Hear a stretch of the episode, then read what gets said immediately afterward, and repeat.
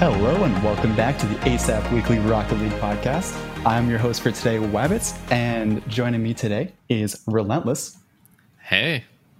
And a very special guest that we have for this week, the coach of the RLCSX and other 72PC related things, Josh. Hello. So what's up with you guys? How are you guys doing today? Hope you're doing great. Yeah, so far so good. Nice. Not doing too bad. I mean, working all day, but then coming home and getting to do this, so it's gotten a lot better. Mm-hmm. Perfect, man. I'm actually so excited to have both of you here because this is the first time that I'm doing a sort of interview type thing. I don't know. Oh, let's go. Super nervous, but let's hope it goes well. No Lazero. Wab's doing his first time guest coming on.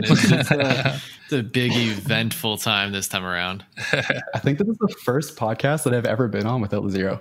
I don't know if that's true, but I'm going to put that out there for the ASAP historians to know about. Oh, no. So let's start off with Josh, who are you in your own words, not mine? I'm just a dude. There we go. Nice. We can move on. So we've got a dude on the episode this week. I'm just some guy, some slob. I've been a coach for a little while now. Right now, currently a Rocket League coach, and it's I think that's probably what I'm best known for. Additionally, I've done a whole bunch of side coaching with a bunch of different teams and players, but I started out here in the Rocket League scene mainly managing and organizing 72PC, and that's kind of where we sit. Nice. Okay, that's actually really cool. So first, initial question is completely out of the blue, not even in the notes.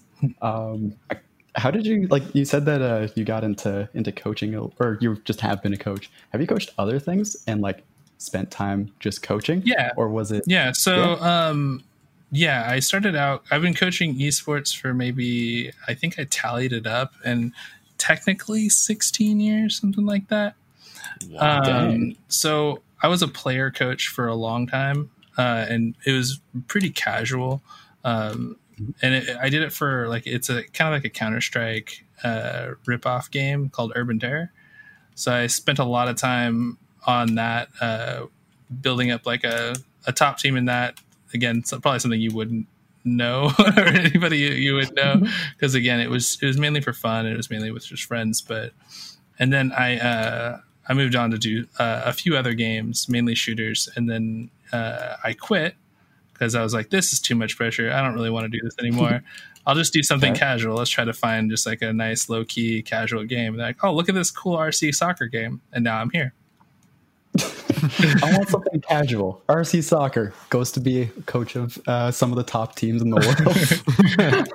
Yeah, super casual. It's yep. So those top 50 players, I coach a handful of them. No big deal. I have coached quite a few of them. Well, the weird thing is too, because I keep looking at our brackets. I'm goddamn, we're always playing our ex teammates and our friends. I'm oh wait, that's it's most of them. We keep playing these other people that are also really good that we've played with a lot. I think Tom was the one that pointed that out. Oh yeah, and then on that casual note of starting this out casual, the original iteration of 72PC before we merged with 72PC was called Casual Gaming. Nice. Did not know that. No. Yeah, so if you're on the Discord and you scroll to the top, that's where there's this merger with 72 pin, a little podcast called 72 Pin Connector, and a small Discord community focused around Rocket League called Casual Gaming. Nice. That's actually so cool. You just wanted to be a casual gamer. Yeah. So you made casual gamers. I'm really bad at that. So does Omelette just want to be a bunch of eggs? Is that what's happening here? Maybe. Omelette is a bunch of eggs. They're just the viewers in the Rocket League stand that got a little bit scrambled. So. No big deal. So it's just the food related. I want to see a team like that rises to the top, like called the Clangers, because I think that that's the most hilarious dish. That's similar to like a stromboli or something like that. It's basically, yeah, it's a hot pocket essentially. Like if you were to describe it in something that we could visualize, it's a hot pocket where 2/3 is savory and 1/3 is sweet, and it's separated by like a little bread thing in the middle. So it's an iron worker's lunch. It's pretty delicious. I've made one. I never heard of that. I just thought Clangers is when you hit that full field clear and it goes in the net. No, you gotta watch more Clangers. I know about. Gotta watch more British Bake Off. I'm telling you. Oh, that makes sense. British food always does have that name. That's just used as a Rocket League term. There you go. Okay, I don't know. Relentless, do you want to take away how this happened? Because yeah, sure. This actually happened. This happened very interestingly. So I'll let. Later on, I'll let Josh kind of go into the more team dynamic of who I was casting, but I was casting a team of people that I'd known, just a guy I'd known that I've casted before, and we played together a few times, named Polarax, and like I said, played together a few times, and he just reached out to me and said, hey, I'm in the IGL semifinals. I want you to cast my game, but I don't see you on the schedule or anything like that, so can you please cast my game? It's tonight in like 2 hours. Can you do it? And I was like, well, I was going to sleep or something, but no problem at all. We'll cast that. That's cool. Right. And so, we'll cast that. And so bring in the game and stuff like that. And I was just like, all right, whatever. It's an IGL match. My buddy playing, no big deal. And his team name was 72PC Indie. And I was just convinced. I was like, no, this person, he's just copping on the name. No big deal. He's just going to use their name for clout. It's fine. And so 72PC Indie playing. And so I'm just there. And all of a sudden, I start my stream about 30 minutes before, and I'm just out there vibing on the stream, just waiting for stuff to start, getting assets and everything set up, getting the match put together. And then somebody, I didn't have any viewers. I was sitting there, no viewers like I'm used to. And then all of a sudden somebody pops in, not Josh, pops in the chat. And he's just like, hey, when's the game start? And I was like, I don't know, like 20 minutes. And then I'm like, I'm like, who are you here for? Which team are you here rooting for? And he's like, oh, I'm here for 72PC. And I was like, oh, that's cool. Like, you know them, you play with them. He's like, oh, I'm their coach. I was like, oh, that's cool. Like, I didn't realize that a tier 2 IGL team was going to go all the way out of their way to find a coach for them, but good for them, And I was like, so how'd you end up coaching this random team? And he's like, no. I'm like the 72PC coach. Like, flexing on me a little bit, and he's like, I'm the 72PC coach, and there's only one, for the record. And I was like wait a second, like and then I explained in the stream, like, oh, I thought they were just memeing on the name. I didn't realize it was like actually affiliated with 72PC. And he was like, yeah, no big deal. I coach like all, like Wonder, Jacob, Ty, all them. Like I coach them all, no big deal. And, I coach these guys too, if I've got time for them, the little plebs over here, but I'll throw some time their way. I specifically use plebs. Yeah. And so, went through all that. And then like, we're about to get the game started, and I was just like hype. I was like, dang, I didn't know 72PC coach was there. And then I immediately turned into company shill and was like, hey, you want to come on my podcast? I'm really popular, I swear. And he was like, yeah, sure, I don't mind, I'll give a shit. And so it was just like, come on the podcast. And so it was then we get that going, and then the game starts, and all of a sudden out of nowhere, I've got 30 people in the chat, and it's a bunch of 72PC people that have hung around. Yeah, homies come out hard. And they're just sitting there in the chat, and their indie team in the semifinals match came out super strong and swept in the semifinals, making their way to the finals. They didn't perform in the finals as well as they wanted to, but they definitely made it to the finals, and their representation came out really strong. And so now here we are. I was like, okay, cool. We'll plan, like, give me a week or two and I'll get you on the podcast. And here we are. Damn. It was a lot of stuff. Yeah, it was a lot of stuff, but it was super casual and unexpected. And all of a sudden it's like, oh, hey, by the way, I'm just kind of, managing and coaching this random pro team. And I'm here on your stream hanging out. I'm here for the people that are playing the stream, but just as a side job, I do, the RLCSX team. It's not important. This man was flexing. They're just dudes. They're just dudes hanging out. Like there's nothing like with Jacob and Ty and Wonder. Like they're just dudes. So like at this point, you spend so much time with them that like you don't really like. I don't know. At this point, it's not like as a big a deal. Like I only say that because sometimes people don't know who we are. So like I'm used to that for so long. Like because when you're coming up, like when you're on the come up, you're like no one knows who the hell you are, right? So like you're always like you get used to the idea of like, oh, hey, I coach this team, board of redirectors. It's this guy, and then you have to give more descriptors. You're like I don't know any of those people. Why do I care? Like oh, they're all GC. Okay, great. I don't care what you know. Oh, their MMR is X, Y, and Z. Oh, I don't care. Okay, the 6 minutes rank. All right, well, we'll fit you in on a warm up. Yeah,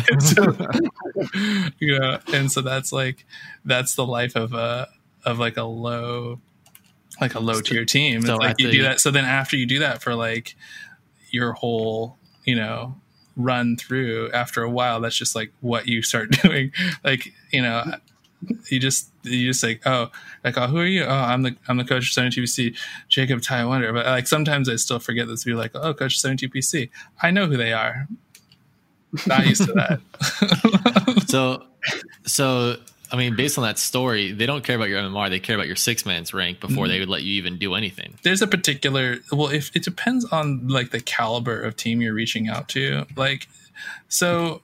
And this is kind of something I talk to a lot of people about because I run a thing called I call the classroom, where I pull in a bunch of like because I have a lot of friends that like really want to get better and improve, and I've been working with them for years, and sometimes some of them are old like temporary teammates or just friends or something like that, and so they all have their own team, so I pull them all for a way to help them out. I pull them all into this thing I call the classroom, where we all get together and I mass coach them.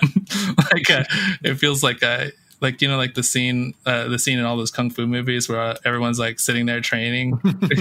You're the sensei. Yeah. I'm like pacing around, telling everyone their shit. Not actually. But yeah. So sometimes. Yeah, exactly. So that's where Polar and hhis crew have been, practicing in. Nice. And a lot of that was built around that need was for high level scrims. So now to kind of come full circle back in, finding scrims as a low level team is a daunting task, like especially if you're brand new. Like a lot of times you're just gonna like I kind of know this guy that I played in ranked this one time, maybe he'll scrim me. And then it's just kind of like a blind chance when you start out.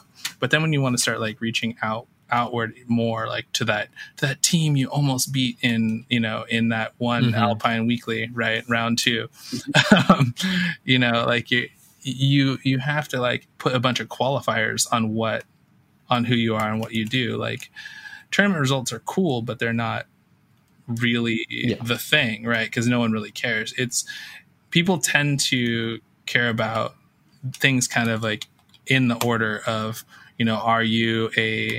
do you have like RLCS results, right? Like, do you have like, are you like top 32 or whatever? Like, that's kind of like the first thing. And then as you start ratcheting down the list, you start blitzing through like, what's your, what's your 6 man's rank? What's your MMR? Those sort of things. And like MMR and things like that are kind of at the very bottom. You can even get great scrims just by having a good recommendation. Like for us, like when it was just with Lion, Jacob, and Demo, or Lion, Jacob, and Noxus, like you can't get RLCS scrims. Like you can't get scrims with RLCS teams. But we do now because of Wonder and Ty, because it's a friend recommendation. So there's a whole bunch of politics that go into just finding scrims. And when you're a low-level team, you just can't do that. So to make sure that Polar and his squad was able to get like really high-level scrims, I just put him up against people that were much, much better than him, and I formed this classroom. So everyone's getting something out of it, and then he gets the opportunity to play against some teams that he definitely wouldn't even get a call back from. Nice. That's actually amazing. Like a nice little way of bringing the lower players that are a part of your organization in a way, like to really improve their rank in a very quick way. Yeah, and their skill in a very.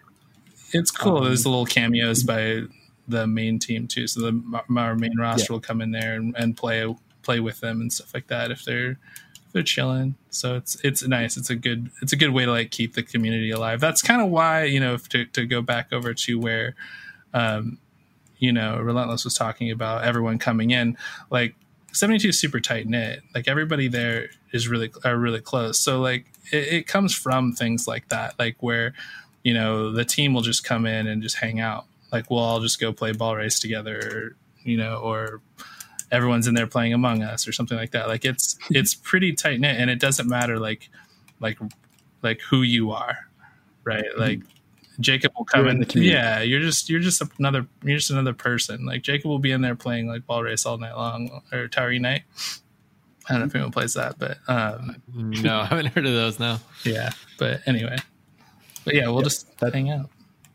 Yeah, that's like amazing. And honestly, just kind of piggybacking, I find that that's like my favorite thing about even our community, where there's like almost always some people that are just chilling in the voice chat. Like right now, there's 3 people and just chilling. They might be playing a game together. They might just be talking. I don't know. But like we have people from like bronze. I think we have a couple bronze players all the way through up to I think 2K. There's a couple 2K players. Nice. And we're always just willing to play with each other, and even it's think, just such a I would say even think like, didn't Ryu get on a team? Which team did Ryu get on as like a sub 4? I don't know which team he's on. But he got on a team pretty much, right? For all this stuff, and like he'll still play it with just any of us, and like and it's all good time. So like that's what I like most about our community is pretty much anyone will play with anyone, and everyone's just out here enjoying the company, enjoying playing with each other. So that's kind of the coolest part.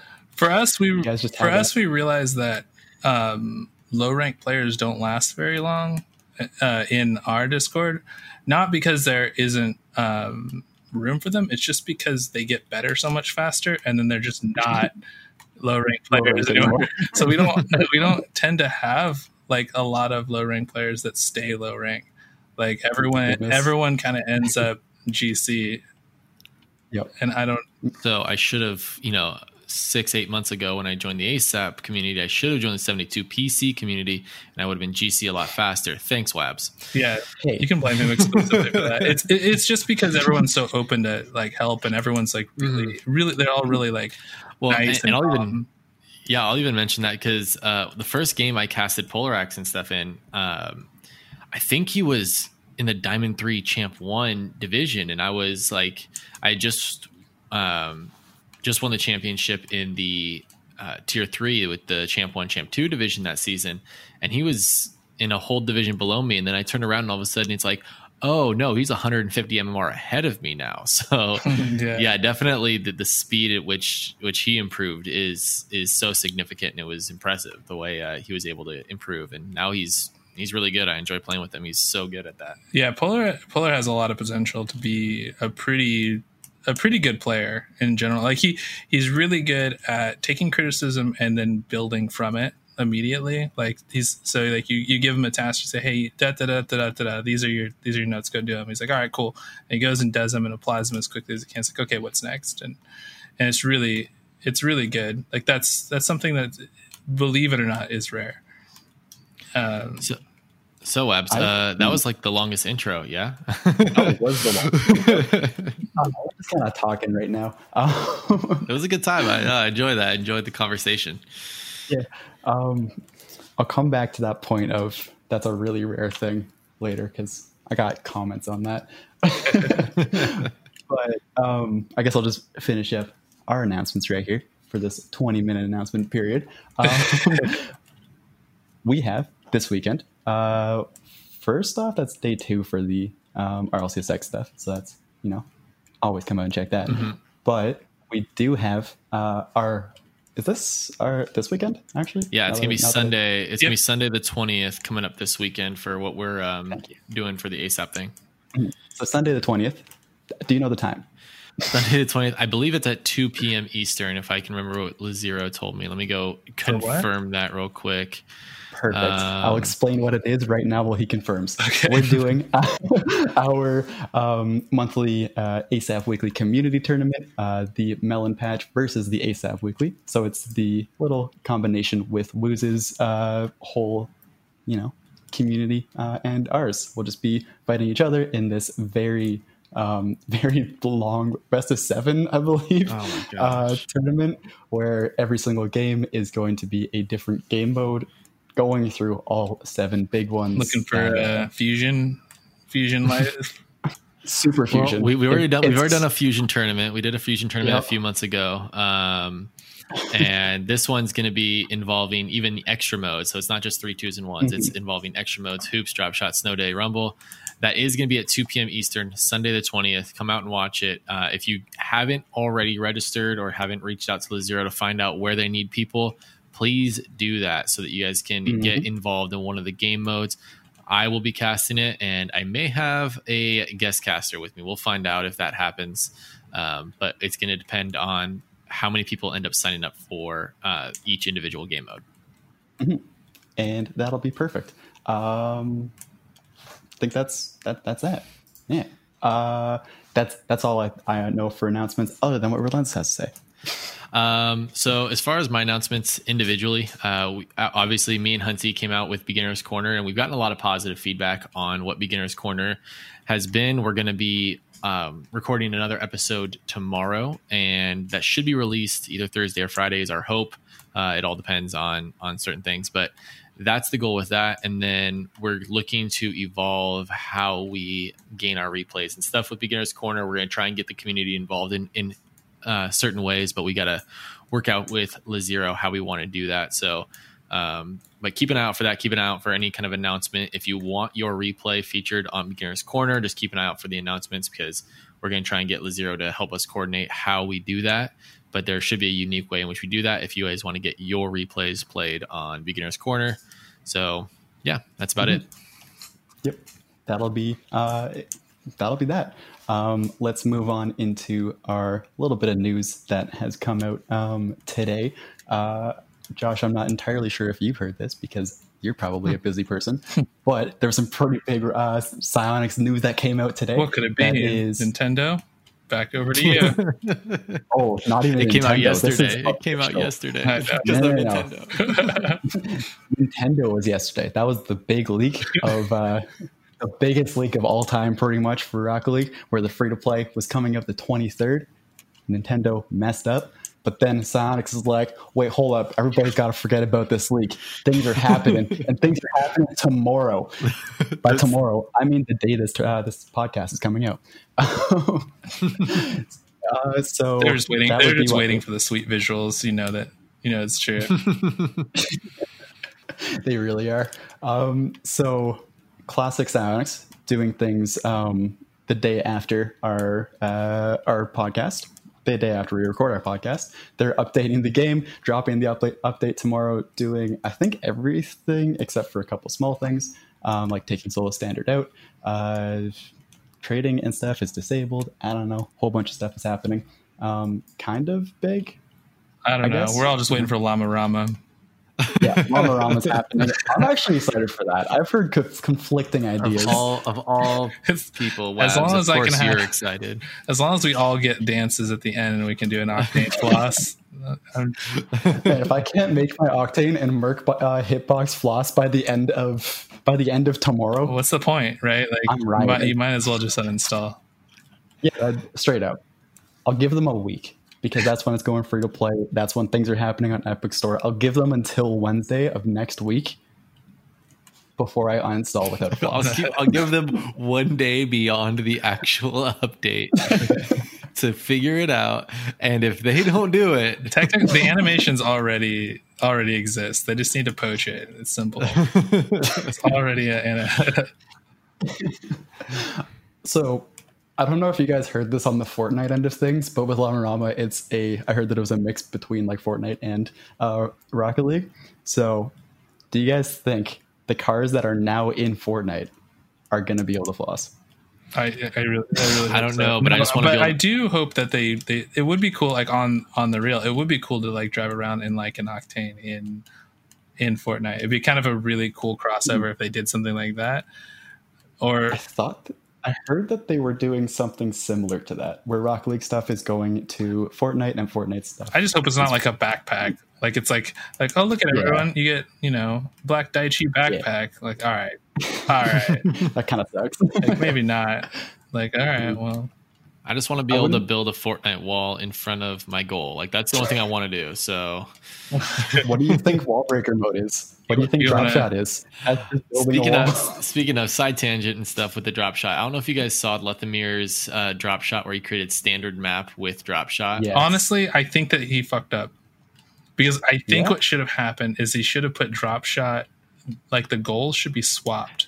So you should have drop shot goals for blue team and have, orange team's goal there.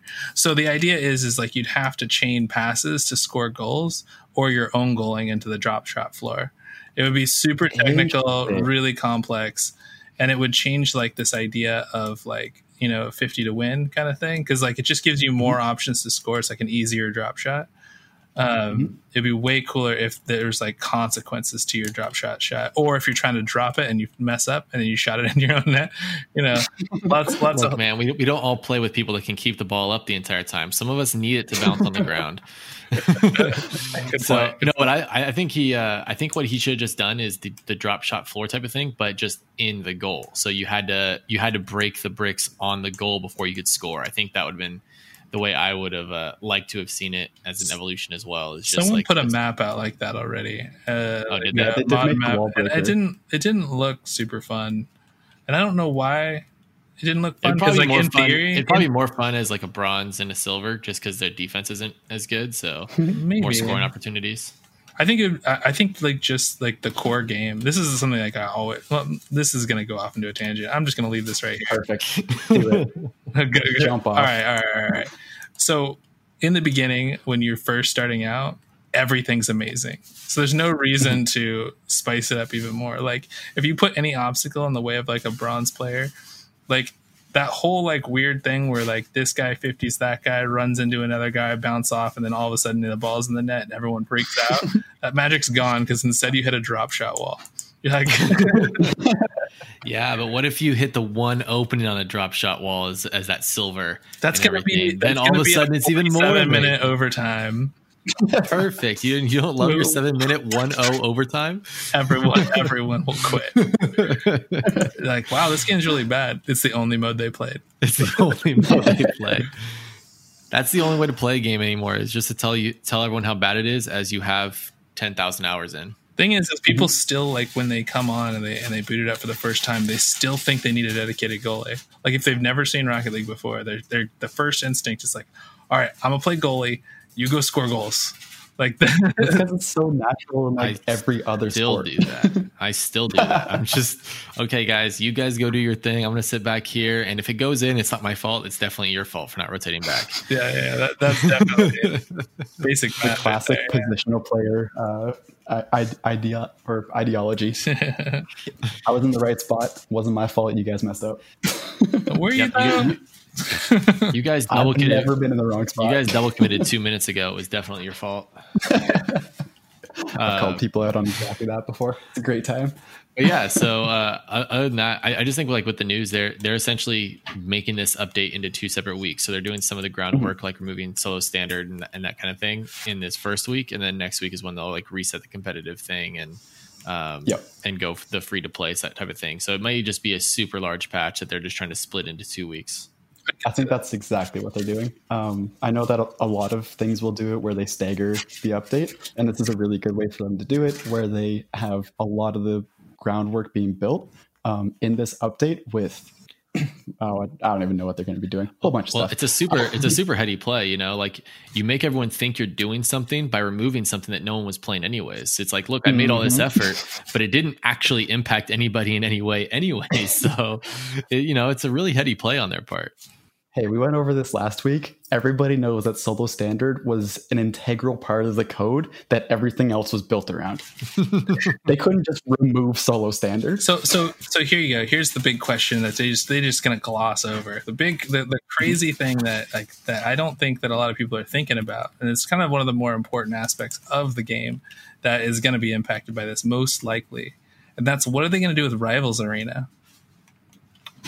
Do you guys know what even is Rivals Arena? Is the Hot Wheels DLC arena with loops in the background and stuff? Yes. Yeah. Okay. And they can't really put that. It was a part of the core game. Like right now, it's a part of the core game. Is it going to be forever a part of the core game? Or are they going to have to get rid of it? For the free to play people, do they get that? Do they get the Rivals Arena? These are questions I want answered. That's a good question. I want to get into the legality of that. Can they even have the arena on free to play? Yeah, and if it can be in, then put it in rotation. I don't care that it looks like ass. Put it in rotation. We have what's the underwater map? We have that Aquadome. We have Aquadome. Aquadome's amazing. They need to put Aquadome's as long as they don't bring back the Stranger Things. That was so good. I love that. Oh my god, that map was terrible. They need to bring back and actually bring back even just somewhere is the original Tokyo Underpass. Yes, the one where there was boost on the walls.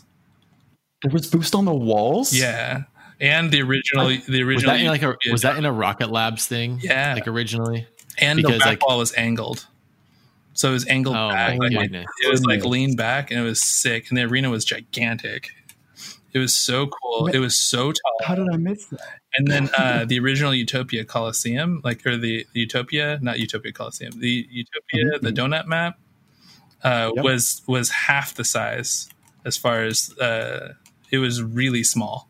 So you'd hit it off of one corner and it would just spam around and then go insta goal every single time. It was the best, and I don't know why we can't play it anymore. Man, I don't know why we couldn't play this thing that was broken. It was broken. It was awful, but I wanted it. It was ours. What were they called again? The Rocket Labs. Those, yeah, the Rocket Labs. Yeah, they were so hated. But if they introduced them now, we've talked about this so much. They would be so much fun. People have gotten so much better at the game that we could actually use that stuff. Yeah, I think it's just like they put too much promise on it. Like they're like, okay, let's, we're going to start putting these in. We're going to skin them and we're going to put them out there. It's going to be great. Like, all right, cool. So then they put out that, what was that? Wasteland? Mm-hmm. Yep. What did they change the name to? I forgot what they changed the name to, but it's still Wasteland. And then there was like, there's a different one that they... So I remember, Starship Arctagon. Yeah. So Starbase Arc was the one. So they had Tokyo. So the three that came out were Tokyo Underpass, Arctagon, and then that Badlands. They call Badlands now. Yeah, that's the name. So what's interesting about that is when the Tokyo Underpass update came out, that's when flip resets were added to the game. I don't know if you guys knew that flip resets weren't actually part of the game. The angled sides and stuff that they could...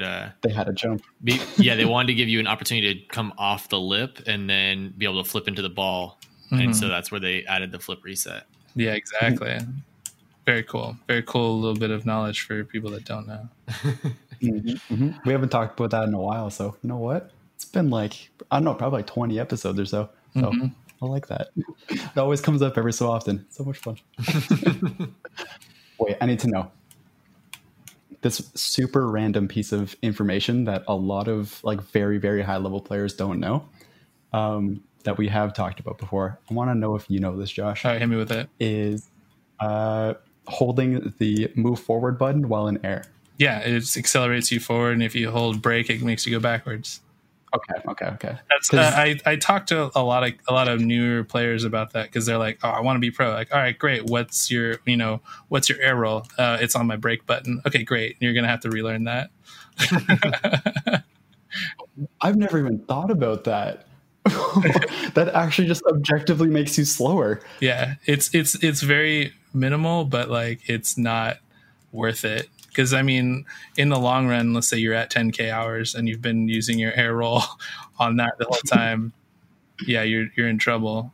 Granted, if you're doing, you know, all your fill up resets and stuff, you're supposed to let go of that accelerate anyway. But if you're air rolling, you're not letting go. You're not letting go of an accelerate, and you don't get your flip reset. It's harder to get flip resets when you're accelerating, meaning the actual definition, meaning forward or backwards. Moving in a direction forward or backwards and stuff. So, so if you're trying to get your fill-up resets in, make sure that you're taking off the gas when you're about to make contact. But if you're air roll happy and your air roll is on your decelerate, you're struggling with flip resets. Go figure that shit out. Imagine knowing how to flip reset. Couldn't be me. Same. But hold up. This is the real strat. You have your reverse button on your air roll, but you're also holding accelerate while you're trying to do your flip reset. It's not so if you hold both of them, does not counter movement. Sorry, just overtakes the other. We need that to fix it. That's got to be fixed. Come on, that's easy. That's basic. That's basic right here. That's no momentum right there. That's pumpkin spice latte basic right there. Yeah, we all know. Okay, that's a perfect amount of news.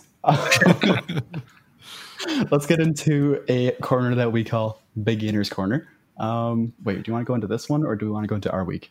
We'll start off with our week and then we'll get into the Beginner's Corner, the show beginner or the segment Beginner's Corner, not the show Beginner's Corner. That we threw a wrench in your system by adding that to our show name.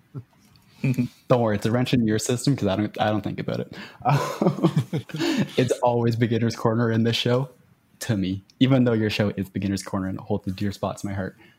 Okay, let's get into our week. Bronis, do you want to start us off? Yeah, I'll start us off, and I'm going to kind of just jump off of things I've already mentioned, playing, you know, getting 72PC and stuff, getting them in the chat and everything.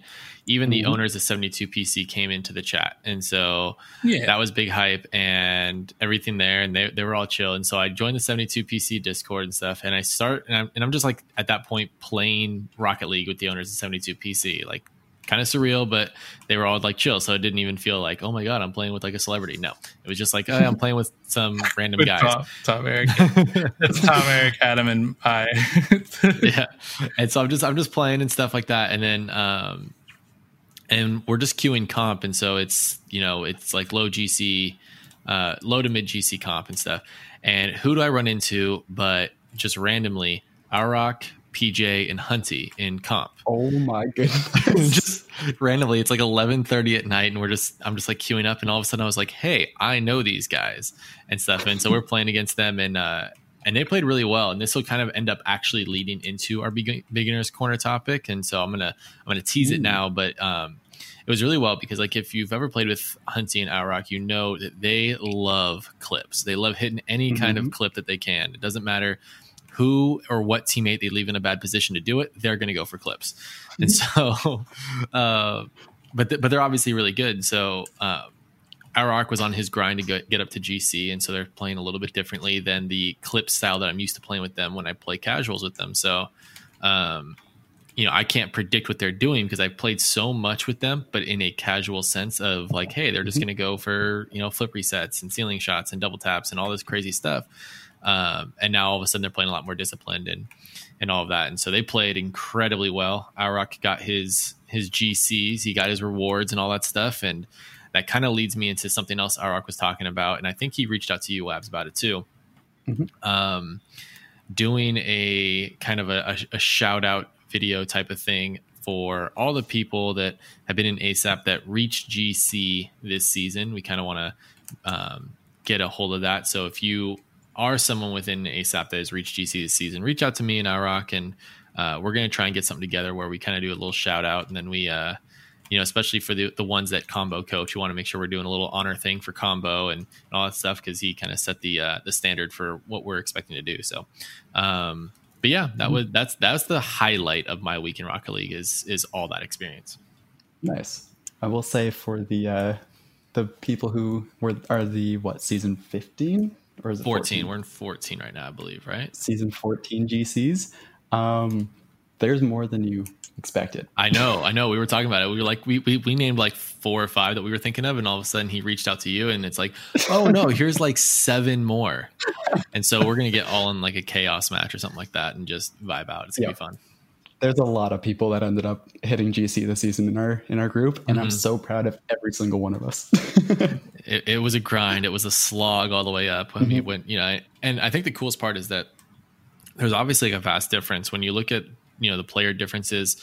Me and Aurok both hit GC this season, and you look at the play style differences between us. Aurok is much more mechanical than I am, but we're both able to hit GC. So I have a little bit more focus on where I've got to be because I'm not as mechanical. So I have to make sure that my positioning is at least moderately on point for what it needs to be at that rank to move up. So, but Aurok's able to do a little bit more things mechanically than I am. So he's able to be in different positions. And I think it's just kind of interesting how the different play styles will get you up to that level.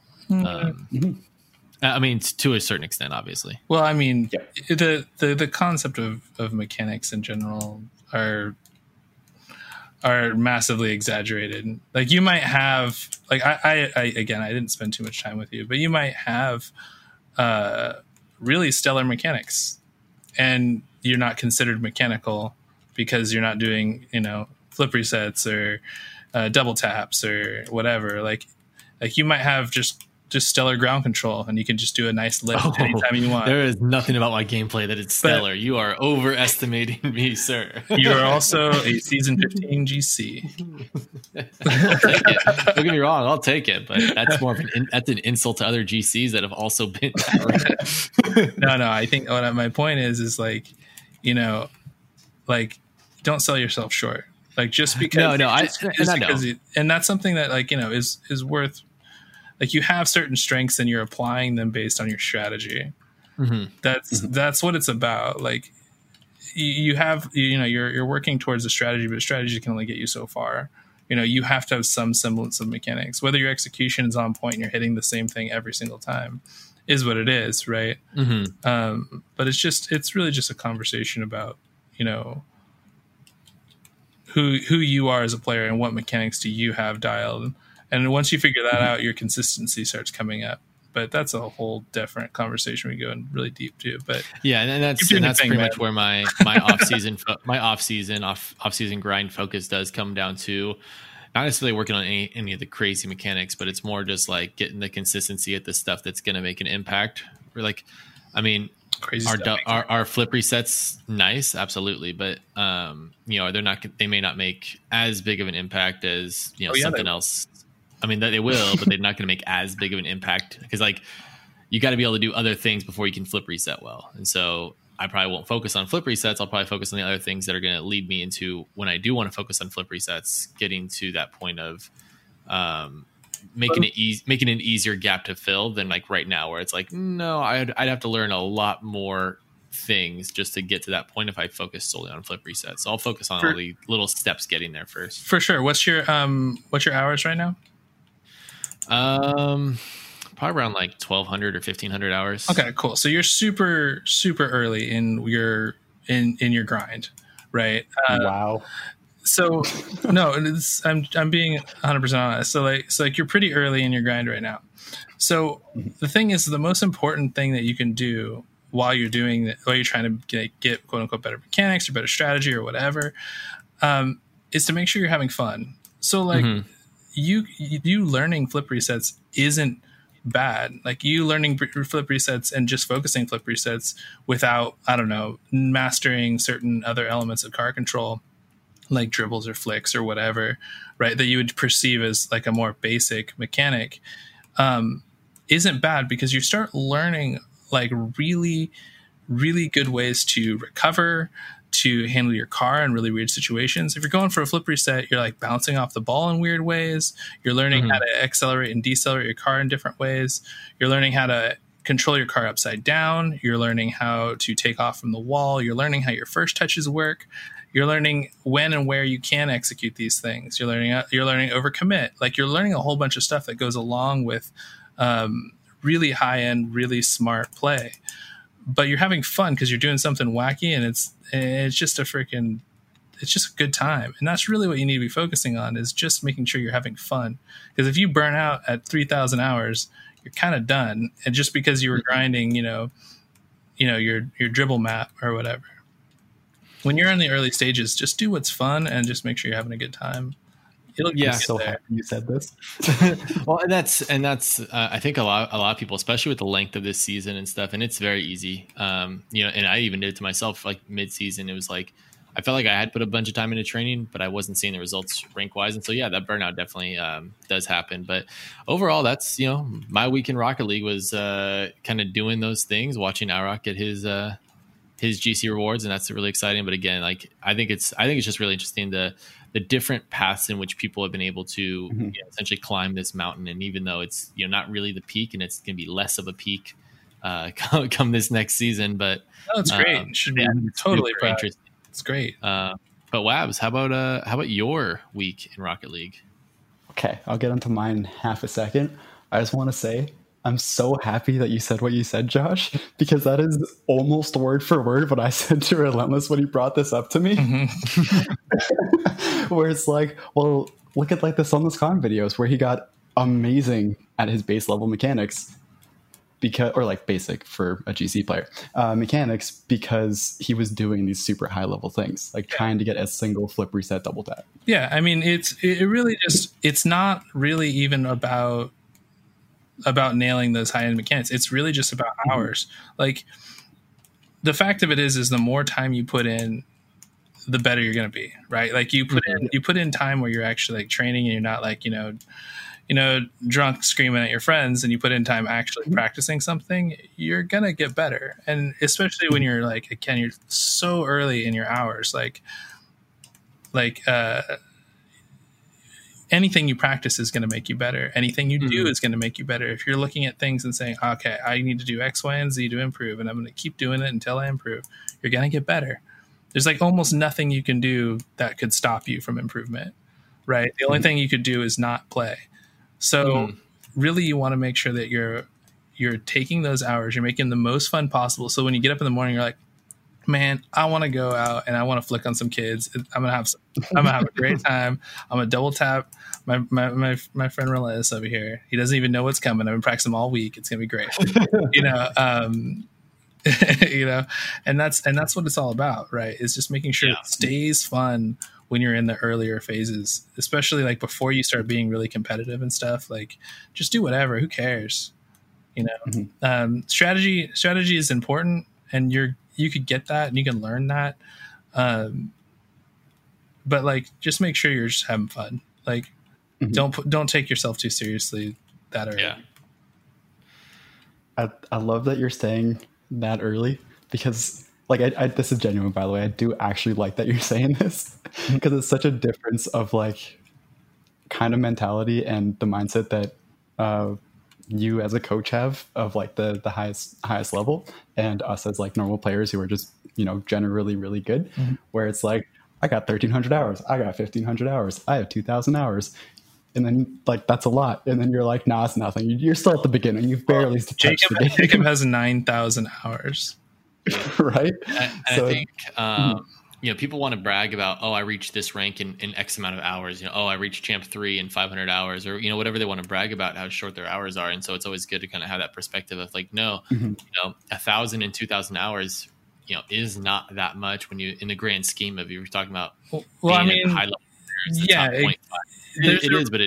There's a reason why, you know, you're like, oh, I'm GC, but I keep getting crap teammates. Like, a lot of times people will take that route in different ways, like you said, right?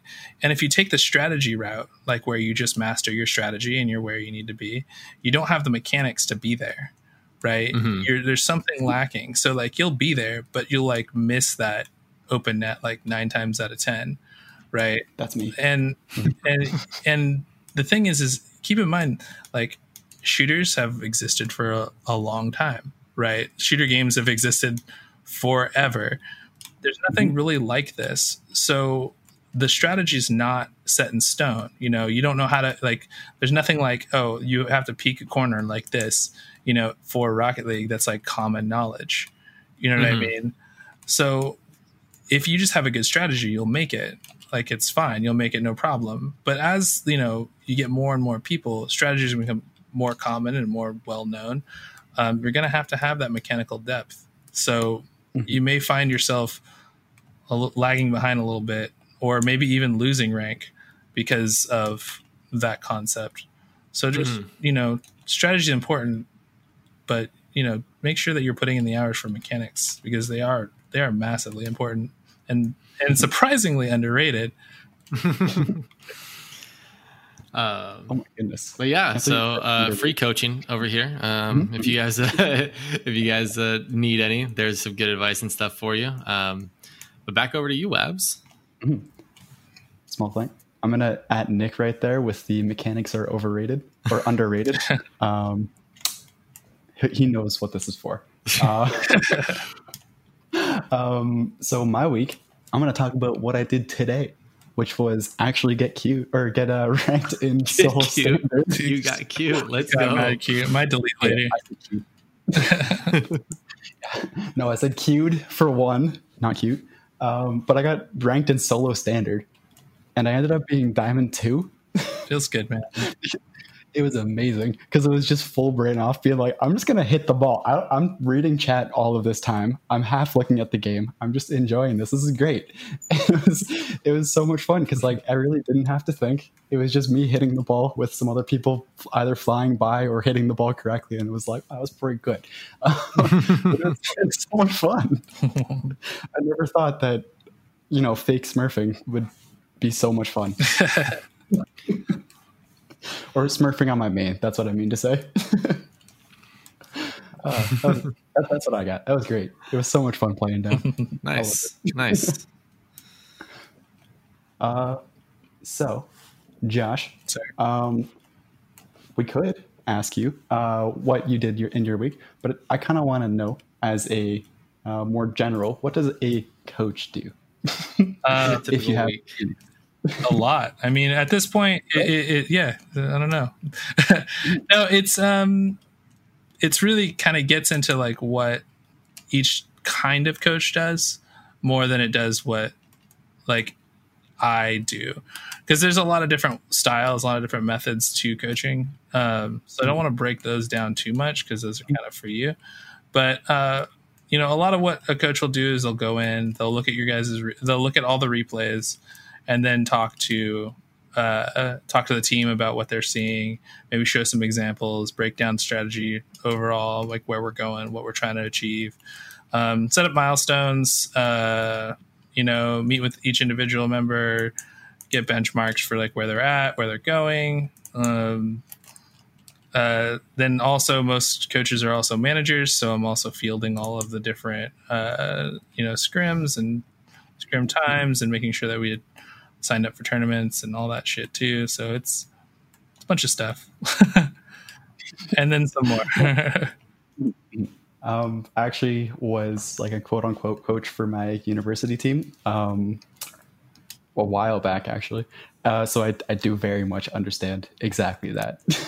Kind of going through like the managerial side where you're finding the scrims and everything kind of sucks because it's like, who wants to scrim the lowest team in the thing? You have to go down a little bit, try and find people who you're better than, but it's still hard. Yeah, there's a trick to that, and I'll give you the sauce to that. It's actually not as complicated as you'd think to get scrims for a lower caliber team, and what you do is you go into the most mom and pop tournament that you can, one that you think like I could probably make semis. Like that's the kind of thing that you're looking for, right?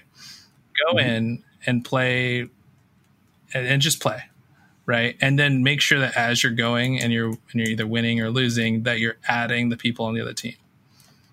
Oh, add them and say, hey, how's it going? My name is so-and-so. I want to be Rocket Guy. Do you want to be Rocket Guy too and play a game with me? And they're like, yeah, totally. and then you go from there. Most of the time you're going to be like, this is just me and my brother. We're just kind of doing a thing. Like, oh, right on. Good for you. Keep doing your thing. But every once in a while, like that guy's brother is going to be like, yeah, but my brother just got it on a team. You're like, oh, sick. Now you're making connections. Now you're working with your peer group. Right. And then you just set up scrims. You're like, okay, you're going to scrim like the same, like 12 people for a long time.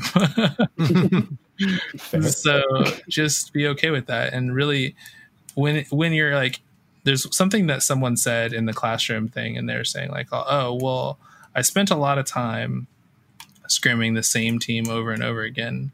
Keep in mind, this is like not a very high caliber team, like 1800s, right? Like we've spent a lot of time, scrimming like the same team over and over again. Like, what do you, you know, I think that maybe we just got used to them, and, you know, and we're not getting anything from them. And like, the thing is like, if you're scrimming the same people over and over again, it's okay. It's okay to do that, especially when you're really low rank or you're a brand new team. Like you just need to get play time. You just need to get like team versus team time in. Right. So just if you're going to scrim the same person every day for a week, for the next 3 weeks, just do it. You have scrims. Good. You're going to get better. Just do it. Okay. So I'm going to start using that though, as like when I'm looking for people to play with, hey, I want to be Rocket Guy. Do you want to be Rocket Guy with me? Yeah. And I'm going to start using that as my looking for team type thing. In I'm trying to work out. I'll see you. I'm assuming you'll be on Energy next season. See you then. Hey, Squishy, I want to be Rocket Guy. Can I be Rocket Guy with you? Going to have to add a channel in our Discord call. Want to be Rocket Guy? Okay, I think that was actually a perfect place to transition to Beginner's Corner, where the big thing for a lot of people in our Discord, or there are a lot of people that I know of in our Discord in our community, who are getting up like close to GC or pushing into GC and higher up, and there's a lot of question going around of how do you transition from a solo queue like rank grinding type thing where you're just like, I'm playing because I'm playing. I'm having fun, just having like going into ranked, and that's it. And you're trying to win, but you know you're grinding ranked, so you don't really care too much. So wait. I was losing track there. So so you're saying he does that. I'll quickly summarize. So you're saying you have a bunch of like let's say champ 3 to GC players, and they want to transition to playing ranked more, or are you saying they're trying to too competitive? So I think so pretty much like let's just say it's mid to high champs and above, and they're trying to play in a more team environment, whether it's putting together like essentially they're trying to put together a team to like compete and stuff like IGL, but they're primarily like a lot of solo queue type of players. So how do you transition your play style and adapt your play style? Like what are going to be some of the steps that you would want to take to adapt your play style from like you play in a solo queue mindset, which is a vastly different type of play style, to a team oriented and a set team oriented play style. Sweet, easy. So there's a couple things. Is this where you want me to jump in, or do you have more stuff? Yeah, go for it. Okay, awesome. Yeah, this is actually super easy. So there's two major ways you can go about it. One is you can team build, and two, you can roster shuffle. So when you're building out your team, you can have someone that knows the people and they can build a team for you. They understand like who these people are. You're going off of recommendations on like personnel and stuff like that. Like it's a whole science. Like if someone's really good at it, they can put together a pretty reasonable team. Or you can roster shuffle, which means you go play with literally everybody and you shuffle rosters and you keep doing it over and over and over and over and over and over and over and over and over again until you find some homies that you're like, hey, these guys I can totally tolerate being around, and then you just grind. That's the two major ways it works. So that's like for obviously like putting your team together and stuff. What about from like an individual perspective? If I'm a solo queue, like a mainly solo queue player, I feel like I play my best solo queue typically. And then, you know, like occasionally I'll team up with buddies and stuff like that, but I don't necessarily always play my best when I'm teamed up with buddies. And that may require some roster shuffling, but how do I, at that point, kind of take the mentality of, okay, I'm playing solo queue mentality and that kind of stuff. And now I want to be able to play in a more team oriented way. Like what are the kind of steps I need to look at for my own play style to adapt to that better? Because maybe I find a team that I'm good with, but I still want to make sure I'm playing team oriented. Yeah, so that's the same answer. So you're gonna find something really weird about the idea of playing with a team. People think of it as a different thing. It mm-hmm. is kind of a different thing because you're like calming and you're talking and you're trying to improve as a unit. And you're like, oh, I want to pass more. I want to do X, Y, and Z more. Like those things come conversationally when you have a full roster of like-minded people. All you're looking for is people that share the same goal that you do, whether that be I want to be the best I can be, I want to be RLCS, I want to be, I want to be like just a really good casual player, really good ranked player, I want to do weeklies, whatever, right? You guys have to have the same goal, and you also just don't want to have to feel like you want to murder them when you spend too much time with them, because that's it. The thing is like, you think that there's like a change up in style for ranked and team oriented play. And yeah, there kind of is. Like maybe you're going to rotate a little bit harder in ranked because you're a little bit more afraid that your teammates not going to be able to do what they're going to do. But a lot of that is because you don't have experience in understanding how all these different people play. Because, there's a lot of different ways to put the ball in the net, and you have to learn that every single time. So you think like, oh, my teammate's incompetent. Like, well, no, you've only been feeding him ground passes and he only knows how to aerial. Like, it's just how people are. So the idea is you want to form a roster based around similar ideas and something that makes you feel comfortable, and then just get to playing as a team. And then everything else kind of comes along. So the biggest gap you're kind of saying there is pretty much you got to kind of find the one where the natural chemistry is the highest base natural chemistry between you and your teammates. Mm-hmm. And then you can kind of cultivate that a bit more. Yep. Than try to just like, hey, I know this person's a good player. I'm going to play with them and hopefully it works out, and hoping that you can adjust. So you're just saying kind of like find the play styles and everything that from the beginning is more cohesive, and then cultivate that versus just, hey, a bunch of good players that try and get it figured out. Yeah. We're all different people. We all have different things. Like, we all have different temperaments. We all have different, backgrounds, and I just want to slam the ball. Like I get off of work and I just want to freaking, I just want to wail on some balls and then hit some sick Yukio double taps. Like that's what I want. And you're like, nah, I'm kind of like a mellower guy. I like to just let them take a shot, counter it, dribble it out. Like that's kind of like my vibe,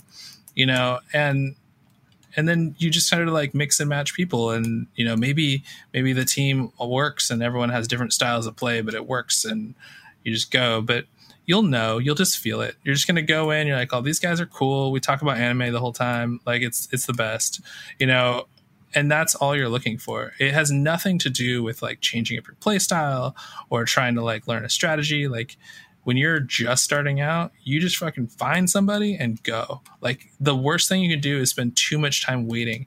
What I hear all the time is like a diamond player would be like, oh man, I just need to get GC and then I can start being competitive. I'm like, no, you're dumb. Just go do it now. You just got to go. Pick up anybody. If someone's chilling in chat and there's a weekly popping up and you're like, oh, I see two dudes, they're chilling, they're just eating bagel sandwiches, they're ready and I want to go too. So hey dudes, you guys want to play in this? Yeah, totally. And then you just go play competitive, go be a team environment in order to learn how to be in a team environment. It's not something I can give you the secret code to. Every team's different. Wow, I love that. That's such a good answer. Just play in a team. That's how you learn how to play in a team. Find a team and then play in it. Mm-hmm. Yeah. Once you get to the higher caliber, when you get into the upper echelon where you're all right, I'm up there now. My mechanics are nuts. People recognize me. I'm a big deal. You'll know where to go from there. Don't overcomplicate this shit. It's not that complicated. fair enough. All right, Labs. That's what I got for Beginner's Corner. What do you got? Anything else you want to ask or add? Honestly, that was kind of it. That was kind of the number one thing. Okay, little recurring thing here that I thought about. Just random thing as a coach. How do you deal with really cocky players? Because teams really cocky players deal with themselves. Okay. No. What ends up happening is a really cocky player will come in massively overzealous, and then they'll just get dumpstered, and it'll be because they were way too cocky.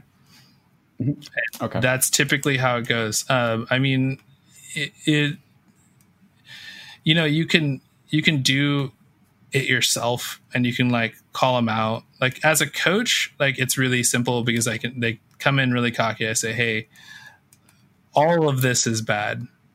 And they're like, ah. And then that kind of goes away pretty quickly.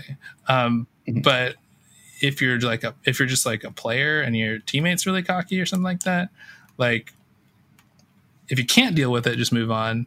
But if you can, then he's probably just going to run aground into something and then realize that he can't be cocky anymore.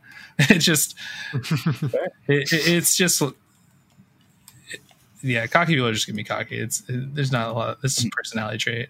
Like you could kind of work through it. There's certain ways you can work through it, but that's just how they play. And usually, I mean, it's not necessarily like it's a bad thing. And this is like probably something that I should say is it's not necessarily a bad thing that like this person's cocky. They just work on like a higher frequency than other people. Like they're gonna come in like you might be like a little bit calm and calculated and methodical, and so you're gonna come in at like a lower temperament. But they're going to be like the ones that are like, yes, a fucking shot. You can see that. And that's what they want to play. And chances are they probably need to be in another group that's more like just, you know, beyond hype for every little touch, you know, and they'll do great. Like it. Okay. Everyone's got their little circle that they'll fit in perfectly too. Yeah. Damn. Okay. I like that. I really liked all of this. This is amazing. Specifically, the reason I ask, don't worry, I'm not adding anybody that I know. I'm always thinking about Scrub. That's it. I want him to be good. That's an act, though. Like, to a degree, that's an act. Like, it was an act, but I think he's transcended the mask a little bit. 100%. But that's like 100%. That's a bought into his own personality. Day. Yeah, absolutely. Like he's like when I met him, he was just like a kid, and there wasn't anything more of that. Like season one land, he's just a kid with his dad, and like just stoked to be there. And like and now he's something else. You know, he has his own thing going on, but he's still just a kid. Like all these guys, they're just like most of them are just kids. So it's really, he's a child star. Child stars notoriously work out great. We say that all the time here, just waiting for him to mature and then he'll be a great player. Well, I mean, that's it. I feel bad saying that, but I really do think that that's true. We'll see. Yeah.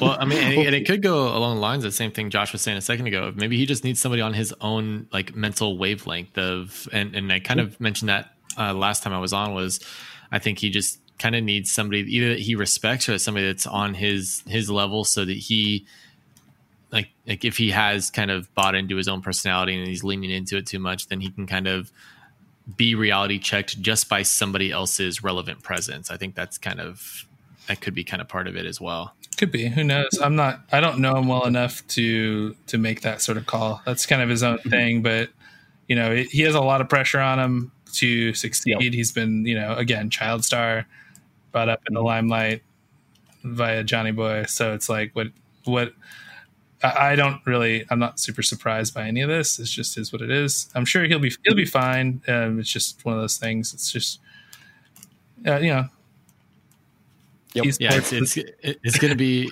just esports. It's one of those, it's esports, and I mean, and that's also kind of part of it is with esports, you have generally a younger demographic that's playing that's still going through a lot of the development and stuff. When you're talking about personality development, emotional, and well, this is going to be the younger esport because, like, yeah, it's when the esport itself is young and the methods to execute said esports are young, then the pros are all going to be young. Like think battle royales, think like the Fortnites, things like that.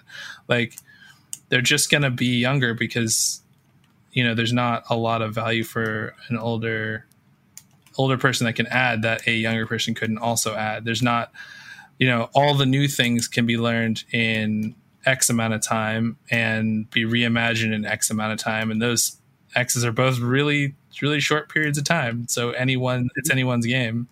But as we will see with the free play people or the free to play people coming in, they're going to struggle a little bit, because think about, like, you know, your first, you know, a couple hundred hours, like it's just a different beast now. People know, people have spent thousands of hours in this game. I don't think you're going to see as many 1500 GCs or, you know, the further along we go. What do you think happens with the GC tag and some of those things? Obviously, the GC in itself, because GC 1, 2, and 3 are coming in, and so Supersonic Legend becomes the new mountaintop for everybody. Hmm. Is GC going to be considered notable anymore? GC is not notable now. Well, not to you, my bad.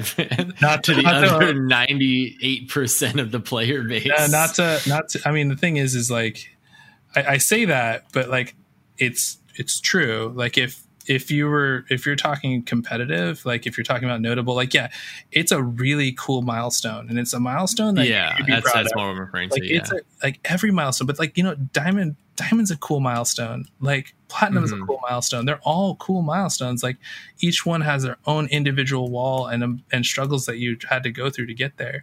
You know, like just hitting gold. Like you see people amped about gold. They should be just as amped about gold as you are about your GC. Like it's the same shit. But if you're talking about relevance in the scene, I'm sorry, GC is not super relevant. No. I mean, because, you know, once you get to GC, it would take somebody longer to get to from reaching GC to be remotely relevant with pro level gameplay than it would to take someone who picked up today to get to GC. Bubble level gameplay, because it doesn't matter, right? Like when you get into bubble level gameplay, it's like, oh, you know, I coach a ton of people, right? You know, I coach a bunch of different teams, and those people aren't super, you know, relevant to the upper bubble scene. Like they're not going to get like an infinite shot scrim. They're not going to get, you know, an all mid scrim.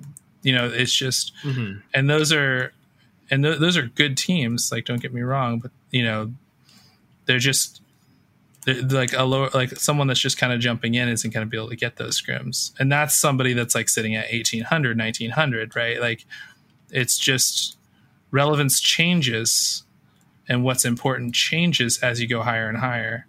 Like six mans doesn't matter anymore all of a sudden, you know, once you get to a certain point. Like that's why no matter how high you get, you still feel like you're not as good as you need to be. Your scope of relevance changes. Yeah, I mean, we're out here, you know, me, Jacob, Wonder, and Ty, we're out here, you know, putting in hours and hours and hours trying to be the best we can be. And there's still a mountain to climb, right? There's still somewhere to go. There's still a lot to learn and a lot to master. So like, it's just important to keep perspective about where you are, and don't worry so much like about those sort of things, because they just don't don't matter. And when you're good enough, you'll be good enough. That's fair. Okay. Cool. I don't think you'll ever be good enough. I'm just going to put that out there. Anybody can. Like the thing is that's the biggest thing is anybody can, but life gets in the way and stops that progress more often than not. So like, you know, again, coach a lot of people. People that make it aren't much different than the people that don't. It just comes down to what's in their way and whether or not they're willing to put those things aside to become great. But a lot of times it's not reasonable to put aside. Yeah. Life, pretty much. But I mean, being 30 years old with bills, I don't imagine that putting my job aside to go play Rocket League, I don't think my wife will be happy about that. No. Yep. But you can do it. Yeah. I mean, I'm out here. I'm an older gent. I have a kid and a wife, and I'm doing this. So like, if you can figure out, like, I just don't have any free time. Yeah. You know, so it's just kind of how you balance what you're doing. All right, Wabs. What else we got, Wabs? Let's get into a little bit of esports. A little bit. It's going to be a real quick, mainly rundown of like surprises and things that happened. in the last week's regional event 2. So first they went on surprising upset. We had Kansas City Pioneers beat out Space Station in a 2-3. So it's one of Space Station's few losses in general. So that's, you know, always impressive. They're working on something. Right? There's something that Space Station's doing that's not that's out of the ordinary right now, because they're trying to do, like, for them to take these losses this consistently, because it's a string of losses that's been occurring, not just this one. It's a string of losses that they're, so there's has to be some sort of like implementation thing that they're doing to better themselves in some way, that they're willing to take this calculated loss. There's just no way. There's no way it's just burnout or something like that. I just don't believe it. Wait, have they been taking losses outside of? They'll take like, yeah. You see them take like losses against teams that either A, you haven't heard of, or teams that like, no, there's no way they should have lost that. Mm-hmm. It's not anything major. Like, you're not seeing them. It's not like the same thing that's happened to Oxygen, where it's like, oh no, they didn't qualify again. It's more just like, hey, some one-off losses. That's incredibly surprising, I think. Yeah, 100%. Yeah, for sure. Also, they didn't really play anybody. I mean, outside of like recognizable name of EU, they didn't play anybody insanely notable. And or is Kansas City Pioneers just like, well, I mean, they beat KCP is really good. SSG, yeah, they beat KCP should be one of the better teams theoretically. I mean, you have, you know, all three of them are RLCS. Like recent RLCS players, right? Mm-hmm. And memory just got swapped out from one of the top teams, and when that top team was playing, in my opinion, the best that they've been playing. All they really had to do was connect the dots and then go. And mm-hmm. they've all played together before. They qualified together originally under RBG, so it's like it's kind of a no-brainer that team should be successful. They have a history. Mm-hmm. And they're all extremely talented. Yeah. So I was thinking about like where KCP is and how good they've been in the past, like what, 2, maybe 3 weeks, relatively consistently, both in the grid and in these regionals. They're definitely a team to be keeping an eye on at the very least. Yeah. I mean, if you haven't been, then you don't know what you're looking at necessarily, because they are definitely a team with potential. I think that's kind of like one of the more interesting things that this season has kind of made happen is you have a lot of teams that, because they weren't necessarily RLCS teams, or, you know, or because the orgs disbanded and players moved around, you have teams that feel like they're coming out of nowhere, but it's not necessarily that that's the case. It's just either a new team organization, or it's or just roster shuffles, and now you have different kind of things happening. So it's like, it just kind of feels like, oh, hey, I've never heard of this team before. And because they were kind of bubbled before, because RLCS only had a handful of teams. Mm-hmm. Yeah. Anyway, continue. Sure. That was like the big upset, other than, well, not an upset, but like thing of note, where that's it's upset, Space Station. Sure. Yeah. Space Station. Yeah. And then also KCP did beat G2 as well in a 3-1, which it's still of note. That's definitely notable. They're big wins for them, for sure. Yeah, because they're trying to make that progress happen. And I'm very much hoping that this continues into next week in the stage 2 in playoffs, just to see this little bit of a shuffle of the top of NA, because the top of NA has been fairly consistent for the last little bit, and having. Like we've always said that it's Space Station, G2, Energy, and not Envy, but Envy's always been up there. I don't know. There's been like a relatively set top like, 3-4 for the last few weeks. It's been like Peeps and Rogue and Envy all kind of vying for that, you know, right on the edge of the top teams. Yeah. So having this like mix up of teams are actually getting to that top and being fully competitive with that top 3. Loving seeing this. Lots of shuffling going on, lots of things happening in Group B. Was there any major things that happened? I don't quite remember.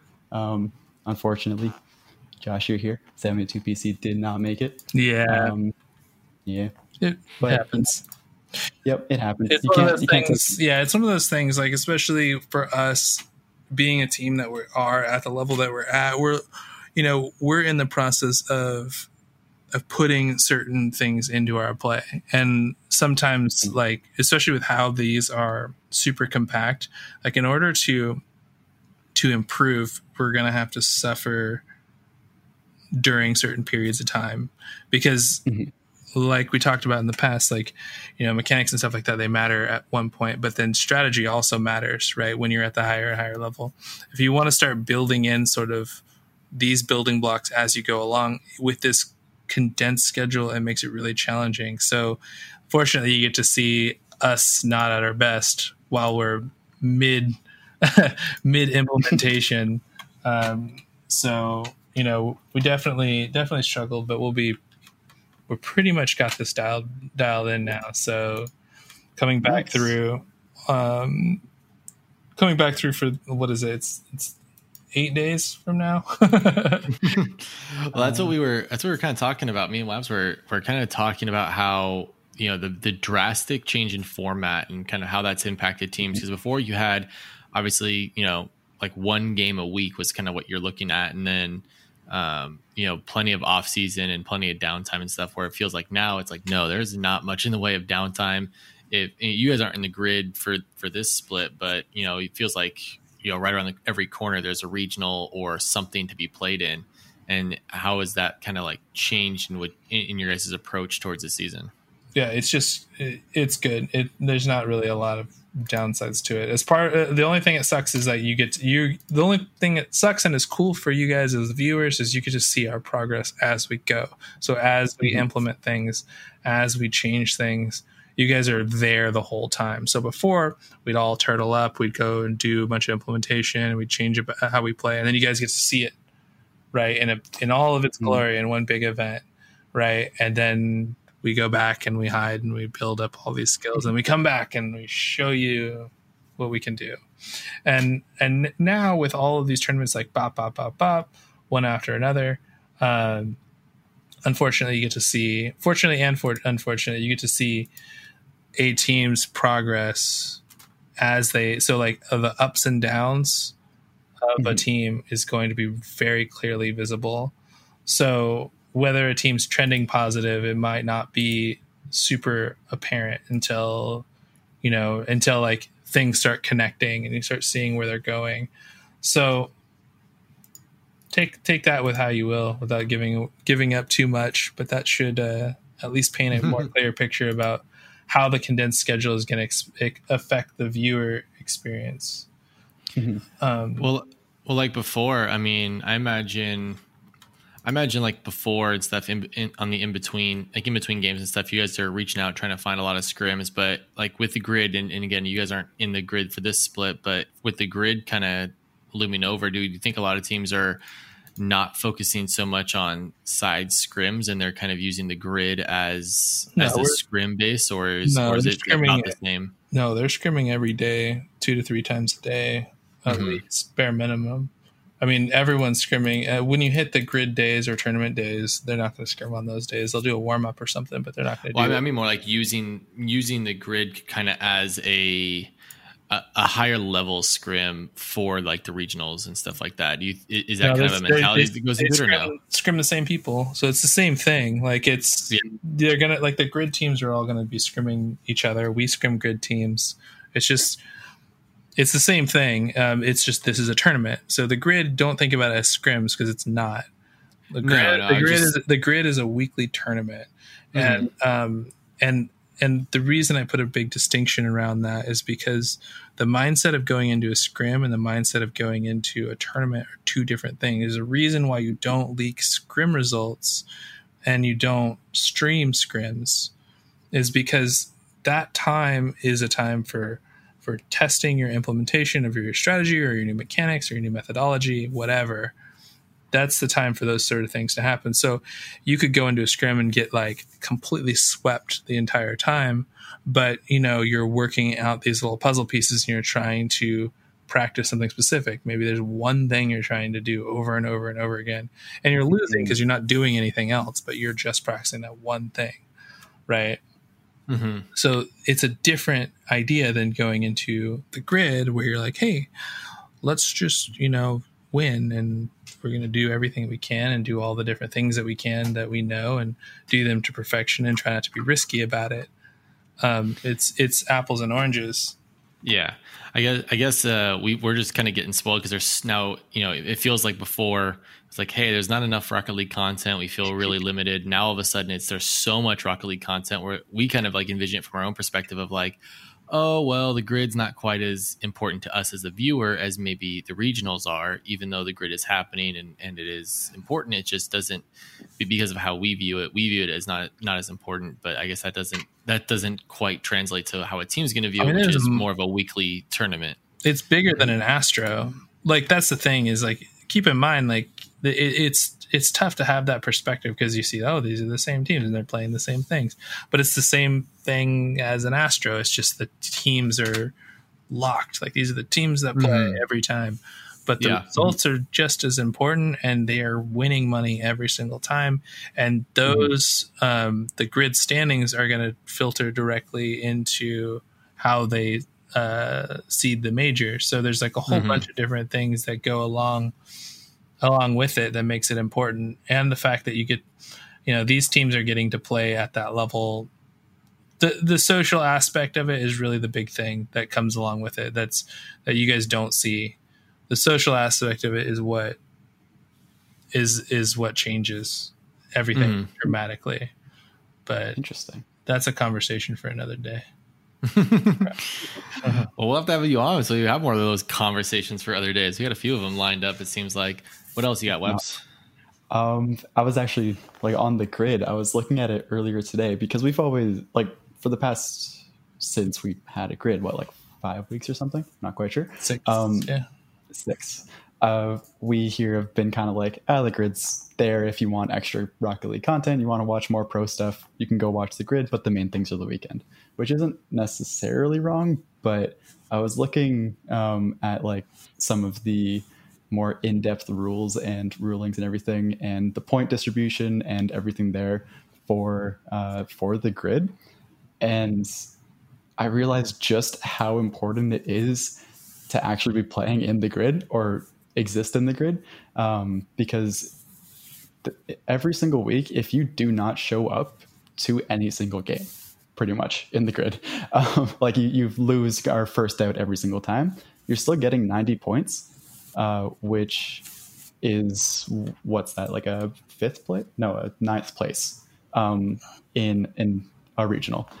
And that's incredible. Like that entire grid for not playing is 1/9 place, which means that you made it to day two. Yeah, I think. Roughly day two. I mean, yeah. There's definitely a little. The big takeaway for grid, the big thing for grid, if you want to quantify it in a way that's really important, it's the fandom and the organizations. This is why the grid exists. It has nothing to do with like more tournaments or anything like that. It has to do with organizations having a stake in the game and being able, because if you looked at those rules, you saw that Silex cannot stream any grid matches whatsoever. Mm-hmm. And this is where the orgs start making their money back, right? That's kind of the allure of this. And the other end of it is fandom. Like, it might not be interesting to you because you probably don't actually care about any of the teams that are in there. Like, you might kind of, but maybe there's nothing that you really care about. We care about 72PC. There you go. Yeah, that's what I like to hear. So, you know, maybe when we're in it, you guys are going to pay more attention to the grid, and you're going to be watching the grid stream every single week because you want to see your favorite stream. You want to see massively biased casting. You know, like that's what it's about, right? Like, intent. And it's really what the grid's about. It's about like creating little culture around the team that you love the most and being there. Like, if you go into a G2 stream and they're playing NRG, like the G2 stream, everyone's like, well, NRG's terrible and we're the best, and, you know, and then you're going to go the other side. Yeah. The other side's going to go the other way. And that's what's cool about it. Cause, you know, instead of arguing with people like, you're the best. Yeah, you're the best. Like, all right. and everyone, everyone high fives. Like it's just it's a different environment being there with a bunch of people that like are rooting for the same thing. I think that's why LANs are so cool. Mm-hmm. Yeah, I love that. That's amazing. I've never actually thought of it like that, but I do absolutely love that. Man, I gotta put more thought into what they did here. This is they had such a good setup, and in how they actually made the split format with the grid with everything. And well, yeah, but it's totally different on winter. Oh, is it? Yeah, well. Totally different format for winters. Swiss series goes away. It's a new format that's not even released, and there's only 22 teams make it.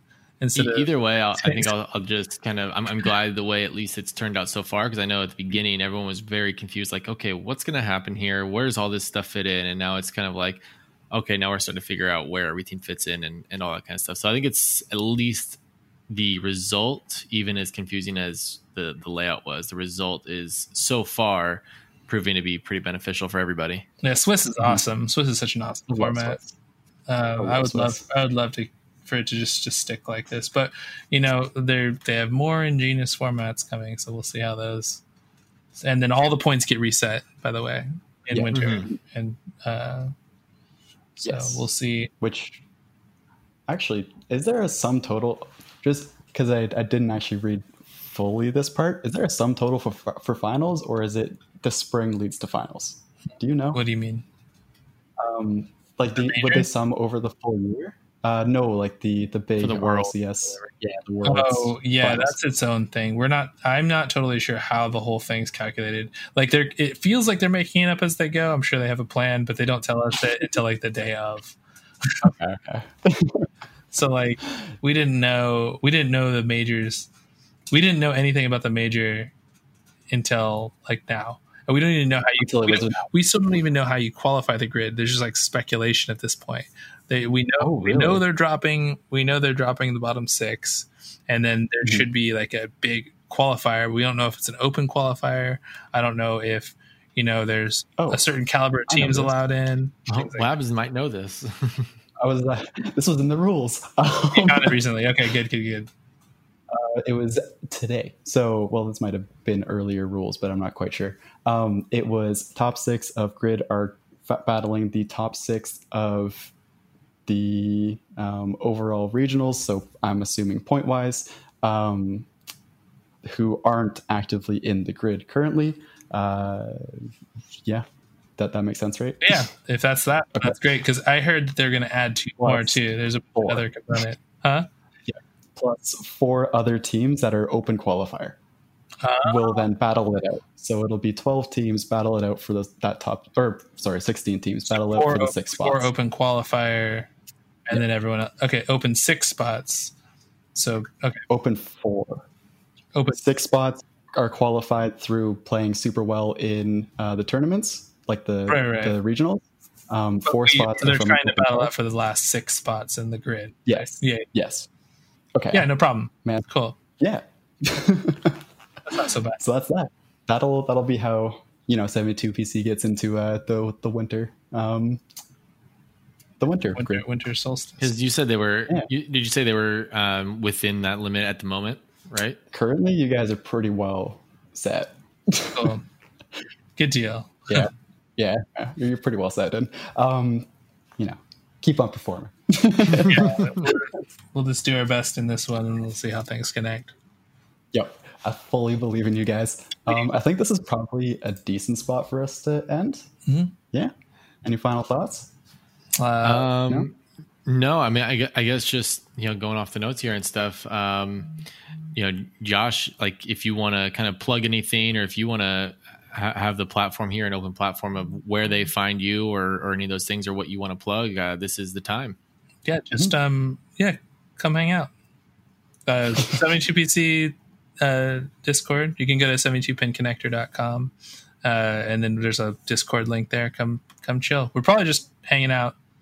If you don't want to, that's cool too. We're just. I'll add an invite link to the podcast quotes after this drops. Yeah, we're just. I mean, we're just a bunch of dudes. Like, keep in mind that 72PC isn't an org. That's maybe a good liner note there. We're just a bunch of dudes. So just a bunch of dudes. Dudes and ladies, I guess, but you get the idea. Dude. Sure, we all know and dudettes. Yeah, dudes and dudettes. Yeah. So coming out. Yeah. Go to the Discord. We'll make sure to have that in the podcast description, and I'll be posting it in Discord at the very least. I'm not sure. There will be places to find it. I'm going to quickly go through our roll call tier. So super special thanks to all of our patrons in general, but specifically those of the roll call tier: JWise, Miffa, Paint, Tim Chu Barker, Relentless, the self-proclaimed best patron, and Psych Mopko. You can't erase that on me, buddy. Thanks. I don't even know why I'm still a patron. I'm part of the crew. I'm just like, yep, still patron. So thank you to all of you beautiful peoples. Every single one of you is, absolutely amazing. I love every single one of you. Again, thank you, Josh, for coming to hang out with us. It's been an absolute blast, and a lot of good tips in there. We covered what felt like everything possibly from a mentality to get better. So thank you again for coming out and hanging out with us and doing this. Hopefully we can get you on sometime in the future to do it again, because like I said, absolute blast. Yeah, for sure. That was good. Thanks for having me. Really appreciate it. So from me, Josh, and Relentless, wishing you all a wonderful week. Bye, everybody.